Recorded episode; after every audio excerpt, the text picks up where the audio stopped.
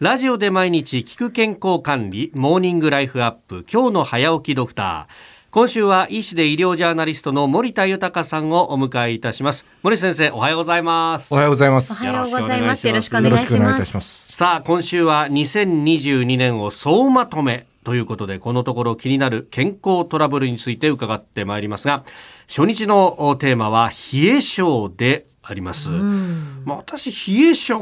そこまで冷え性じゃないとは思うんですが女性で結構悩まれてる方多い、ね、そうですね。私手足本当冷たくなっちゃうんですよね。やはりどうしても冬は体が冷えて辛いという人が多くなるかと思うんですね。で、はい、冷えやすい人の原因をまとめてみると一、はい、つ目の原因は熱を作る筋肉が少ない。まあ、運動不足のためによるものですよね。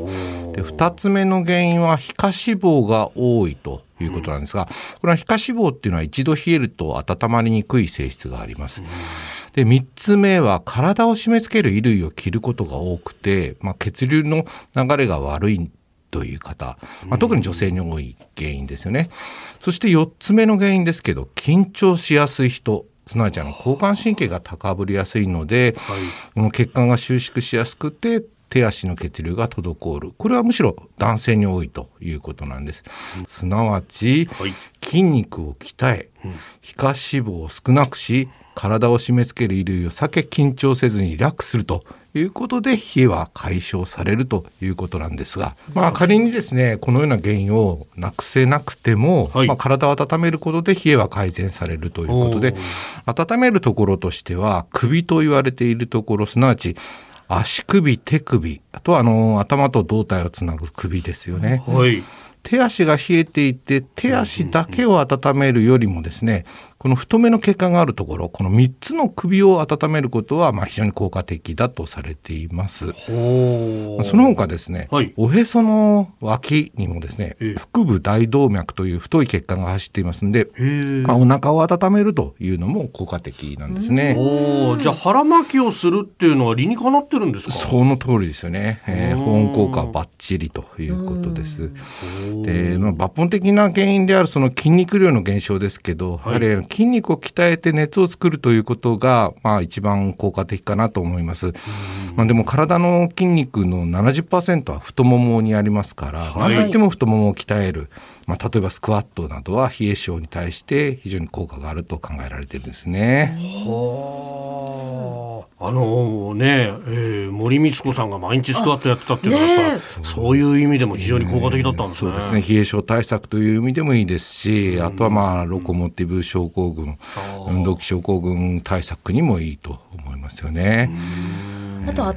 めるっていうとあのお風呂が思いつくんですけれど、おすすめのそのお風呂の入り方っていうのはありますか？はい、あのサーモグラフィーを使った研究でですね、はい、42度の厚めのお湯に3分浸かるよりもですね、39度のぬるめのお湯に15分使った方が体が芯から温まってであと入浴後のですね30分後を比較してもね冷めにくいということなんです。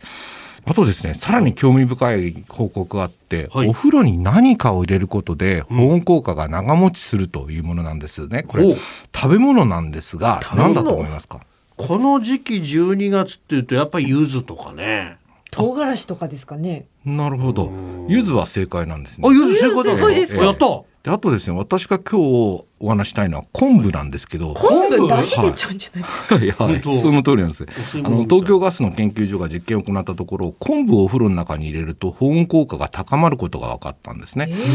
まあ一つかみ分だいたい5センチ程度に切ってで袋に入れてで水からに出したものを使うようなんですけれどこれをですね浴槽に入れた昆布風呂の方が